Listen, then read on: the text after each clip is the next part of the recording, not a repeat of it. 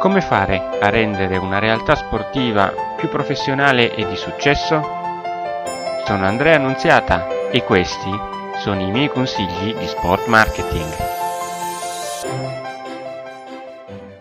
Ci siamo, l'Olimpiade è ormai iniziata, ma quali sono i siti web da andare a guardare per vivere veramente l'Olimpiade al suo interno nel miglior modo possibile? Quali siti web che ci danno spunti a livello proprio di immagine e di comunicazione. Sono quindi andato a guardare 5 siti e ho cercato di paragonarli tra loro per trarre spunti di riflessione. Il primo sito è quello del Comitato Olimpico degli Stati Uniti. Devo dire che è pieno di sponsor ben visibili, uno shop con il merchandising molto presente e ben fornito, molto ordinato e con la presenza di link che rimandano ai social network o la possibilità di richiedere la newsletter.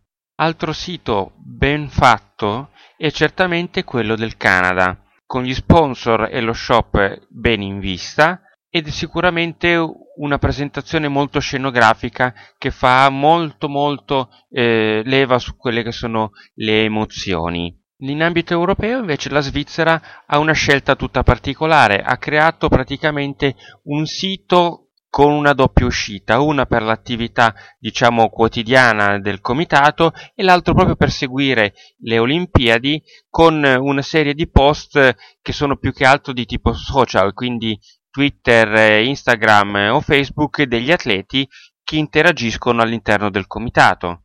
E l'Italia? L'Italia ha in realtà il sito più caotico, con un design che potremmo definire addirittura vetusto, un po' pesante, non si capisce bene tra i tanti immagini, link e quant'altro dove si va a finire, le scritte sono anche abbastanza piccole, le immagini non, non riempiono completamente lo schermo è una cosa sostanzialmente fatta in una maniera all'antica, non al passo coi tempi. E in più, come già precisato in altri eh, post sul blog piuttosto che su un altro audio di podcast, non c'è uno shop e quindi non è al passo coi tempi. Persino il Comitato Olimpico Internazionale ha uno shop presente sia per quanto riguarda l'Olimpiade in corso, sia per quanto riguarda i memorabilia delle Olimpiadi passate, per cui uno può andare anche a comprare oggetti riguardanti Olimpiadi che non sono più in corso.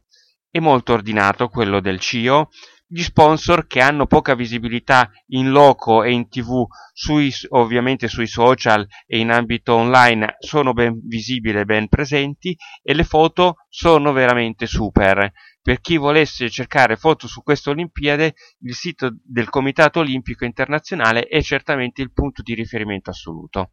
Vediamo poi nei, nei, prossimi giorni che cosa riesco ancora a scoprire e al prossimo podcast vi farò sapere altre novità dall'Olimpiade. Buon proseguimento a tutti.